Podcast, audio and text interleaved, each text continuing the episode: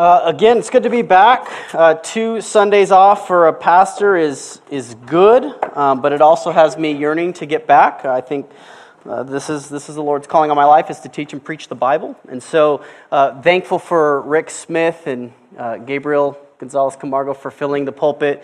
Very apt and gifted men, and so I hope you were blessed by their preaching. Um, I mentioned earlier uh, that we are uh, wrapping up a sermon series uh, titled The Seven Deadly Sins and How Je- uh, Jesus Rescues Us from Them. Uh, today, uh, the final deadly sin is lust. So, if you're here today as a visitor, um, let me begin by apologizing. this is not always the topic on the table. you know, at, at a, maybe just a veiled attempt to put you at ease. Maybe you've walked into this room as a visitor thinking, man, this is it's about to get dicey in here. Um, let me just put you at ease. Uh, my mom's here. So there's that. Uh, but I, I do think this is a very very relevant thing for us to discuss, and I do think that the church ought to be discussing very relevant things like this. So uh, I will not shy away from using perhaps some language today, uh, appropriately um, language. I realize we've got some younger folks in our crowd. Um, and so, uh, but parents, I, I, promise you this they're, they're not going to hear any words out of my mouth that they haven't already probably heard. Um, and so that's the reality uh, of where we're at. And so uh, I've chosen a passage this morning um, to deal with a very rich subject. I've, I've chosen a very rich text of Scripture. I think the best way to address hard problems that we face is to, to really wrestle with hard passages of Scripture, uh, a really robust theological scriptures. And so today we're going to go to the book of Romans. Um, if you have a Bible, you can open up to the New Testament, Romans. If you don't have a Bible, that's all right. We'll project the words there for you. Uh, Romans is, is really the, the, the centerpiece, one of the Apostle Paul's centerpiece writings. Uh, if you've never read it before, I would encourage you to read it. Um, we're going to look at Romans chapter 1 this morning. I'm going to begin reading in verse 16 and go down through verse uh, 25. Um, there's a couple reasons I chose this passage. One is that it provides a bit of a platform to discuss why lust is a reality. Um, and so it kind of goes underneath the sin a little bit, the why of the sin, not just what the sin is, but the why of it. But it also points us very, very up front and center to the, to the where lust is redeemed portion of it. And so it doesn't just really leave us with the, the punch in the stomach feeling, but it really points us to the hope of redemption that we have in Jesus. And so let's look at the passage this morning um, Romans chapter 1, beginning in verse 16, going down through verse 25. The Apostle Paul writes this For I am not ashamed of the gospel, for it, that's the gospel, is the power of God for salvation to everyone who believes to the Jew first and also to the Greek. For in it the righteousness of God is revealed from faith for faith. As it is written, the righteous shall live by faith. For the wrath of God is revealed from heaven against all ungodliness and unrighteousness of men who by their unrighteousness suppress the truth. For what can be known about God is plain to them because God has shown it to them. For his invisible attributes, namely his eternal power and divine nature, have been clearly perceived ever since the creation of the world in the things that have been made. So they are without excuse. For although they knew God, they did not honor him as God or give thanks to him, but they became futile in their thinking, and their foolish hearts were darkened. Claiming to be wise, they became fools and exchanged the glory of the immortal God for images resembling mortal man and birds and animals and creeping things. Therefore, God gave them up in the lusts of their hearts to impurity, to the dishonoring of their bodies among themselves, because they exchanged the truth about God for a lie and worshiped and served the creature rather than the Creator who is blessed forever. Amen. Let's pray and ask God to bless the preaching of his word. Father, we turn now to the only source of life, the very words of God, breathed out, inspired, and kept by you, preserved for your people. We need to hear your voice. So, Lord, would you do that today? And we pray these things in Jesus' name. Amen. In elementary school, I believe it was fourth grade ish, um, I was involved in a devious plot to pull the fire alarm. My mom's here, so we're just throwing all the cards on the table today. Uh, Colette Park Elementary School, I remember it vividly like it was yesterday. I was not the one that pulled the fire alarm. However, I was involved in it. I mean, we pulled it, firemen, the whole drill. It was, it was bad. It was bad. I remember sitting in Mrs. Whiteside's, the principal's office, and just fearing what, what just happened? How did I get involved in this plot? And you know, it was that it was the plot was that simple. Let's pull the fire alarm and see what happens. Uh, we just let's roll the dice, and and we did. I don't think we did any jail time. Did we? I don't think we did jail time. Um, but I was I was scarred by it. Um, but as as a young as a young boy, you know, the, the curiosity got me, and um, I just needed to see. I just needed to see what would happen when that alarm that said "Don't pull me" was pulled. Um, sometimes in the Christian life, we need to pull the fire alarm, and um, we pull the fire alarm on a lot of things out of curiosity. But but but this topic particularly is really just it's just the fire alarm. There's a lot going on in the world we live in. Um, I don't have to tell you this, but I will because I have the floor. Uh, we live in a hyper sexualized world. We do. We live, most of us were born or at least have been at least living after the Hugh Hefner kind of era where promiscuity and um, you know indulgence was the arrival of freedom right we live in a time when the agenda behind the birth control pill which i'm not saying the birth control pill is evil or inherently sinful. I'm not saying that, but, but it has pushed this agenda towards a no strings attached, no consequences for the intimacy type of scenario that we live in. We live in a time when you go to the grocery store or maybe you have subscriptions to these magazines and you know Cosmopolitan and or Men's Health on the cover there's always tips and techniques for your bedroom life. Uh, it's become cold and clinical and it's become all about self-fulfillment and pleasure. It's the world we live in. And then to top it all off, we live in the dawning of the World Wide Web, right? So accessibility is off the charts for things to be seen and known and experienced. It's a click away. Uh, it's anonymous. It's private. Um, and so here we are in this really this perfect storm for our flesh to be fed, and we're living in it. And um, the line really between lust and, and love in a pure, biblically God ordained design for that love, that line has really been just lost. I mean, it, there is no real line anymore. We really don't have that distinction. The, even the moral compass is just spinning out of control. And so, if you've, if you've been with us for this sermon series, and even if you haven't, the one takeaway, at least from my preparation and preaching, has been that sin always, always makes really big promises to us. It does, and that's why it's enticing. But it also always, always underdelivers. Always. And so, it, it always makes promises. So, so, lust makes promises that joy and fulfillment and delight are at the end of it. But it always underdelivers. It leaves us sad, and it leaves us lonely, and it leaves us despairing of hope. And so, here, as we look at this passage today, my main thing I want to communicate to you today is this that the best answer to those lies of lust is the promise of a God who satisfies us with his love. The best answer to the lies of lust is the promise that God makes to us that He will satisfy us with His love. Um, really, the passage we're going we're gonna actually kind of work backwards a little bit. Uh, we're going to look at kind of the where lust comes from. Why, why is this something that we as people struggle with?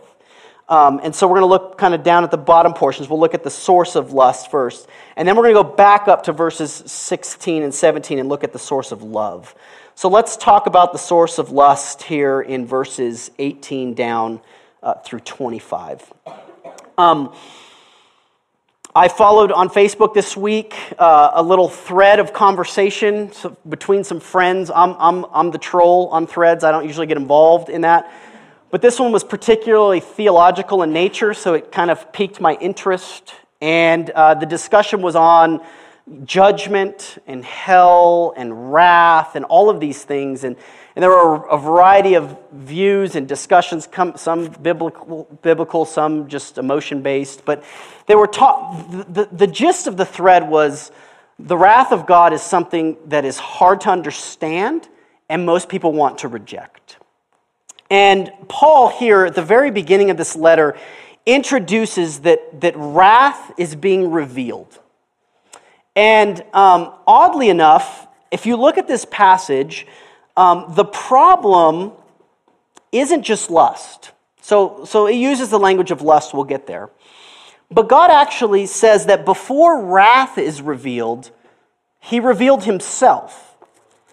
And so it talks about how in verse 19, how God can be made known. In fact, He's made Himself vividly clear through the things in the world. So, the things that He has made, and the result of that is everybody knows God. I mean, just soak that in for a moment. There, there is no such thing as an atheist. like, God doesn't believe that atheists exist. How about that for turning that onto an argument? And here's what Paul begins to show us is that that God is revealing his wrath not against just our sinful activity, we'll talk about that, but he's, ta- he, he's revealing his wrath against the why of our sinful activity. So the sin under the sin is this unbelief. So before God's wrath comes for our activity, it's actually coming for our unbelief. Now, I think a lot of people, and maybe this is you, think that the logic of the Bible sounds something like this, dealing with God's anger and his just judgment, all those things. That, that the logic of the Bible sounds something like this God is angry because you're full of lust, or you're full of fill in the blank. God is angry because you have pride or anger or envy or greed or any of these things that we've been talking about. That's how most people think that the Bible is teaching us about sin. But what Paul is actually teaching us in Romans 1 is the logic of the Bible sounds more like this God is wrathful and angry because you are full of unbelief. And your unbelief then results in sinful activity. So, your unbelief has filled your heart, which then results in verse 24 God giving them up to the lusts of their hearts, to impurity. And so when we talk about sin as the church and as Christians and people who claim to want to follow the Bible and what Jesus teaches and what the apostles were teaching, oftentimes we want to jump to the behavior before we get to the heart. And so we want to put to death the sinful activity, which is good and right, but we never really experience true victory over that because we've avoided step one and it's addressing the heart that's filled with unbelief. Here's the nature of unbelief and then what results in lust. So, unbelief and lust exchanges eternal glory for temporal glory. Did you catch that language as I was reading it? That we've exchanged the truth about God for a lie? In other words, what Paul is teaching Christians is that lust is an attempt to get glory, it's an attempt to taste transcendence. And here's, here's my working definition of, of what lust is. So, lust is the habit of engineering happiness for myself. It's my wants, it's my needs, it's my desires, it's my pleasures, it's my way. It's simple, it's uncomplicated, and it revolves around me. Um, popular songs, I mean, I'm sure I could just go off the rail on all of them. Uh, one that pops up on our radio frequently Your Body is a Wonderland. John Mayer, maybe some of you listen to that. Your Body is a Wonderland. It's, it's my playground. I have fun on it. It's what I do, it's for me, it's my entertainment. See, lust is a party for one with me at the center of it. Lust treats other people as their, your personal means to, to an end of pleasure. Lust is exceedingly self centered. It aims at receiving all pleasure and giving none to anybody else. Um, it always needs more. So lust is, is not ever gratified. Um, I think a lot of people, and science is on our side on this, but I think a lot of people think that it's just that human instinct, that animalistic thing that just has to be kind of itch like we, we have to fulfill this. It's just who we are as people. And so the more we the, the more it gets satisfied the, the, the better we'll feel. And the, the reality is it's the opposite. It's kind of like eczema with skin. The more you scratch the worse it gets. You get you, you go down this spiral of darkness and depression and it consumes you. Um, so, pornography is creating addicts that can't kick the habit because science tells us that it's stronger than drugs, that it's like a drug. And so here we are in this world swirling around us, changing all of our views on sexuality and genders and all of the things that are going on around us. And the Christian sits in this storm, and we just try to weather it. And here's the, the tricky thing about this particular sin is it whispers this little subtle lie that it's not really hurting anybody. Right? This is the sin that's private. It's what I do at home. Or this is the sin that it's in my mind, in my heart. It's not really hurting anybody. My wife doesn't know about it. This is the sin that tells us it's not doing anything to hurt anybody. And so so you continue in it. But here's what sin does, and here's what lust particularly does it does a couple things to you, and it does a couple things to other people. The first thing that does to you is that it pollutes you, and it poisons you. And I don't just mean in a, in a filthy, I'm dirty, I'm unacceptable kind of way. I mean, like in a, it's filling you with garbage. And that turns into sadness and despair and hopelessness and darkness. And so it pollutes you. And then after it pollutes you, it alienates you.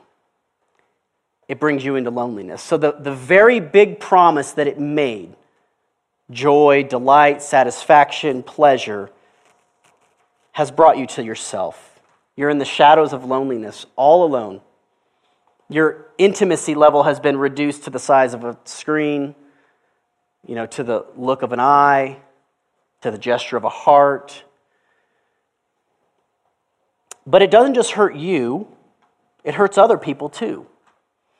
When this thing has its claws in you, it limits your capacity to love other people because it takes so much of you. And so when this thing is in you and it has you, you are unable to do the very thing that you want intimacy, relationship, love. It sabotages not just your love for other people, but ultimately it sabotages your relationship with God. It says, I'll find my source of satisfaction somewhere else. Thank you very much. And so, why, after all this kind of vague appeal, to lust. Why is it so appealing to us? Why is it that we as people struggle with it? And there's a couple things I want to just touch on. The first is it's easy to hide for a while. It's easy to hide for a little bit, right? So, this is something that your thought life isn't always publicized.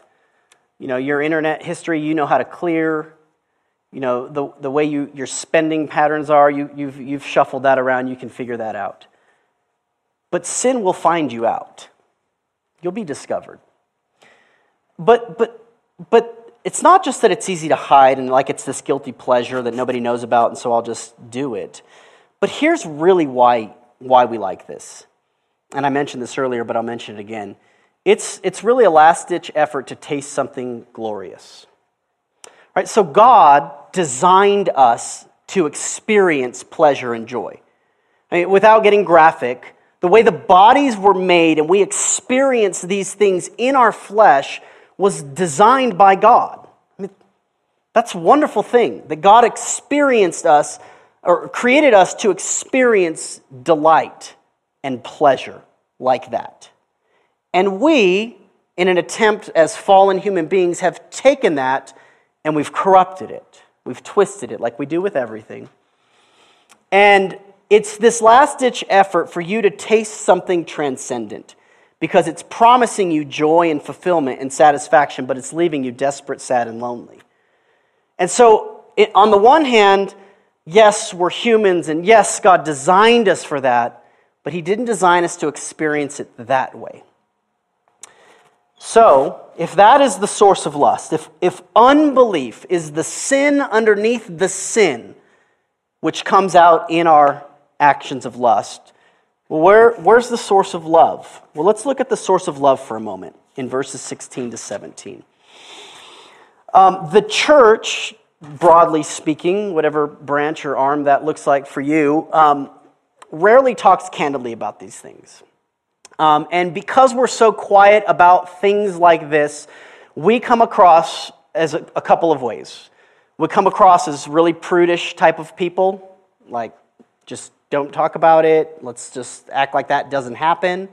Um, we come across as very repressive type of people and oppressive type of people.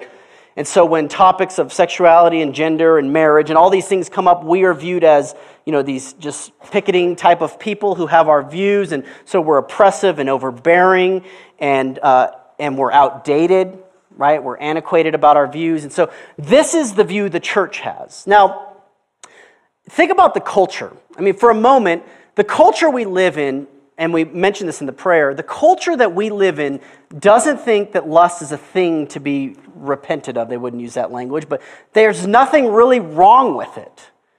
It's human instinct.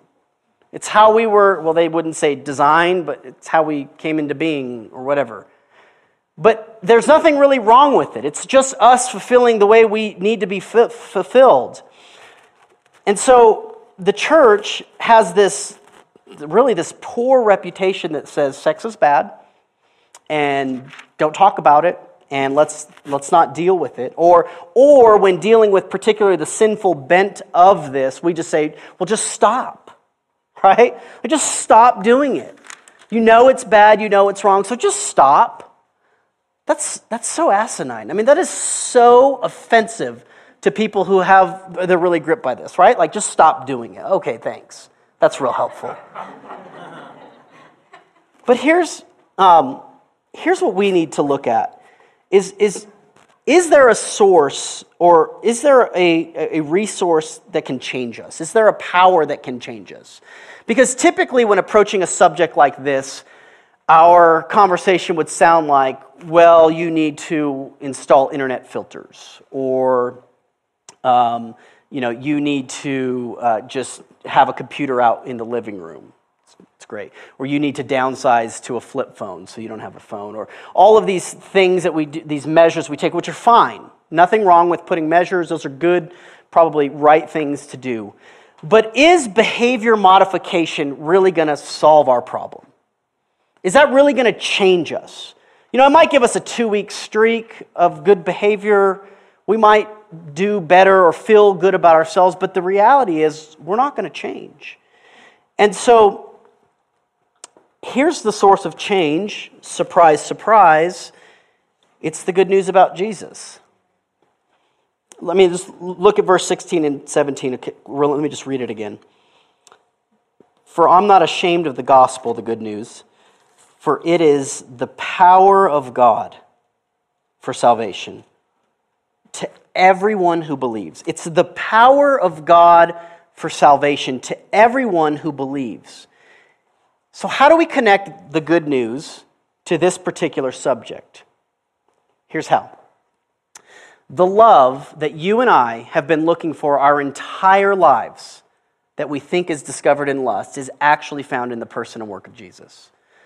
So, the love that you and I long and yearn for, the transcendence and the glory, yet the intimacy and the acceptance that we think lust offers us, is actually discovered in the good news of Jesus. I mean, think about the way that Jesus relates to his church. What's the language he often uses? It's the language of marriage, it's the language of intimacy, it's the language of relationship. And so here Jesus comes and he reveals himself to be a faithful spouse to spiritually idolatrous people. Right? So he's the faithful one to people that cannot keep faith. The people that continually turn their backs on him and continually run to other gods to find sources of satisfaction, Jesus stays faithful to. And he's not just faithful, but then he's forgiving. And so Jesus hung out with the shadiest types of people. Why? Because they knew that his mercy was not earned. And so when you begin dealing with Jesus and you think mercy is something that he must give you, you're no longer talking about mercy. You're now talking about earned effort towards receiving God's love. And Jesus, because he was forgiving, he would love people in spite of their circumstances. The saltiest and shadiest people in town. And then, of course, Jesus wasn't just faithful, he wasn't just forgiving but he was flawless. I mean, he had pure eyes that never lusted, ever. He had women. I mean, this, so Jesus was a single Jewish rabbi. He was not married. Um, and he had women at, all around him all the time. He was a man. And so this isn't just something that men struggle with. Women, you struggle with this too. This isn't a man sermon. But Jesus was a man and he knew what it was like to be tempted to lust after women, and he never did. He never looked at them with the eyes of impurity. He was flawless. And so here's the good news, and here's the source of power that you need to overcome a sin like this. The good news presents us with a love that exchanges the filth of our unrighteousness and provides us with a spotless covering of righteousness. So, so Jesus, in our exchange of a lie for the truth, he took his exchange by taking our sin, our filth, our impurity, our uncleanliness. I think I made that word up. Our uncleanness, and he took it upon himself in order to provide a cloak of righteousness for his people. And so, people that struggle with lust, you know, this isn't just men. This is the stay at home mom who thinks about what it would have been like if she married that guy, right? It's no wonder they're flocking to 50 shades of Grey. And what would it have been like to marry the chiseled, wealthy guy instead of, you know, this guy? Um, you know, this isn't just the guys that are in, just, just thrown into the, to the, to the click clicking and clicking and the viewing and the viewing. You know, this is guys who just like to just linger a little bit on the looks, right? I'm just appreciating God's good creation here. God doesn't need you to do that. He doesn't. He doesn't. You know, so, so the capacity for this sin to get into us is this overwhelming. And so, how does it change us? How can the good news about Jesus providing a cloak of righteousness change us? There's two ways it happens. It happens first by confession. And so, the nature of this sin is that it's private, that it's anonymous, and that it can be hidden again only for a while.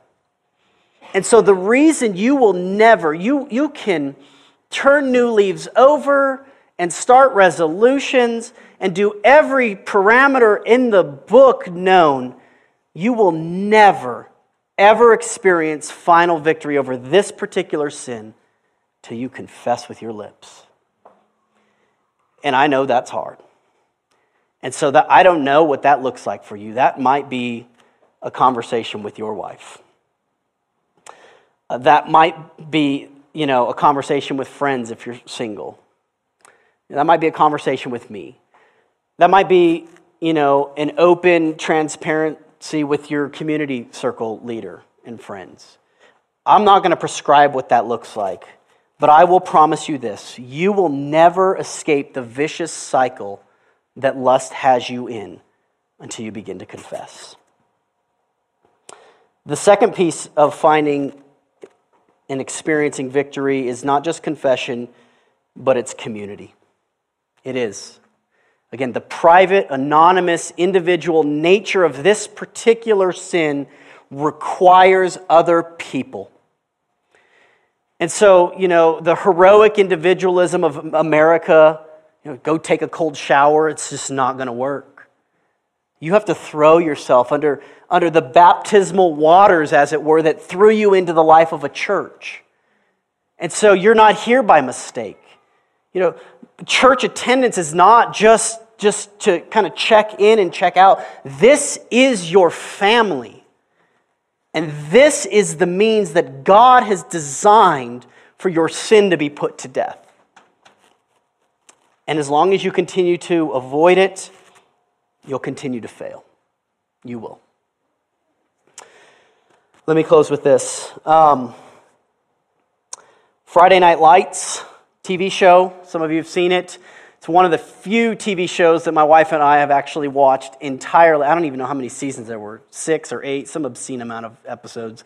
We've actually watched it twice. We're, yes, we liked it that much. So, Friday Night Lights is the story of a small town uh, football team in Texas, and Coach Taylor's like this iconic guy. And um, here's, here's the one little thing he always said to his players, and it's always stuck with me, and I've never found a place to use it in a sermon until now. He would always tell his players before a game, after a game, win or lose, whatever it was, he would always say, Clear eyes, full hearts, can't lose. Clear eyes, full hearts, can't lose. You see, the gospel offers that to people who don't have clear eyes, who are muddied by sin. It offers that to people who have broken, fragile, fractured, hurt hearts, who all they've experienced is loss and pain. And so we run to these refuges that never really provide what we want anyway. Clear eyes, full hearts can't lose. Psalm 24 tells us this Who shall ascend the hill of the Lord, and who shall stand in his holy place? He who has clean hands and a pure heart, who does not lift up his soul to what is false and does not swear deceitfully, he will receive blessing from the Lord, and here it is, and righteousness from the God of his salvation. Jesus offers you a righteousness that will bring you to the hill of the Lord. He offers you a righteousness that will stand up in his court of law.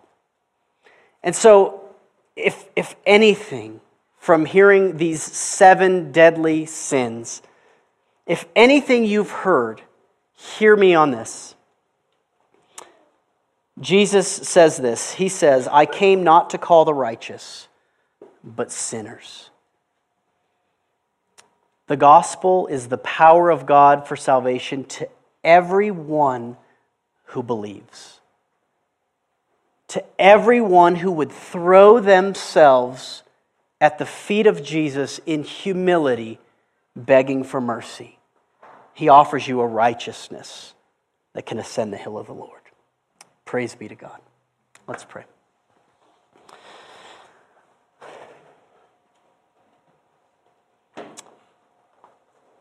Lord Jesus, the more we walk with you, sometimes the harder it feels. Lord, we hear your words that say that if we even look at another with lust in our heart, we've committed adultery. Lord, your standards are too high for us to keep. And so, Lord, I pray that you would help us to see that you've kept the standards for us, not so we can live however we want, but so that we can live the life of freedom that you've promised us. So, Lord, I don't know what this sin looks like in the lives of every individual here, but you certainly do. And Lord, I pray that you would work holiness into our hearts and that you would help us to see the righteousness that Jesus earned for us ought to be lived out in the way we conduct our lives. And so, Lord, we need your help for that. We cannot do that on our own. So, Lord, would you take this sermon series and all of the passages that we have addressed and would you seal them in our hearts? And would you make us a changed people for your own glory and for our good? And we pray this in Jesus' name. Amen.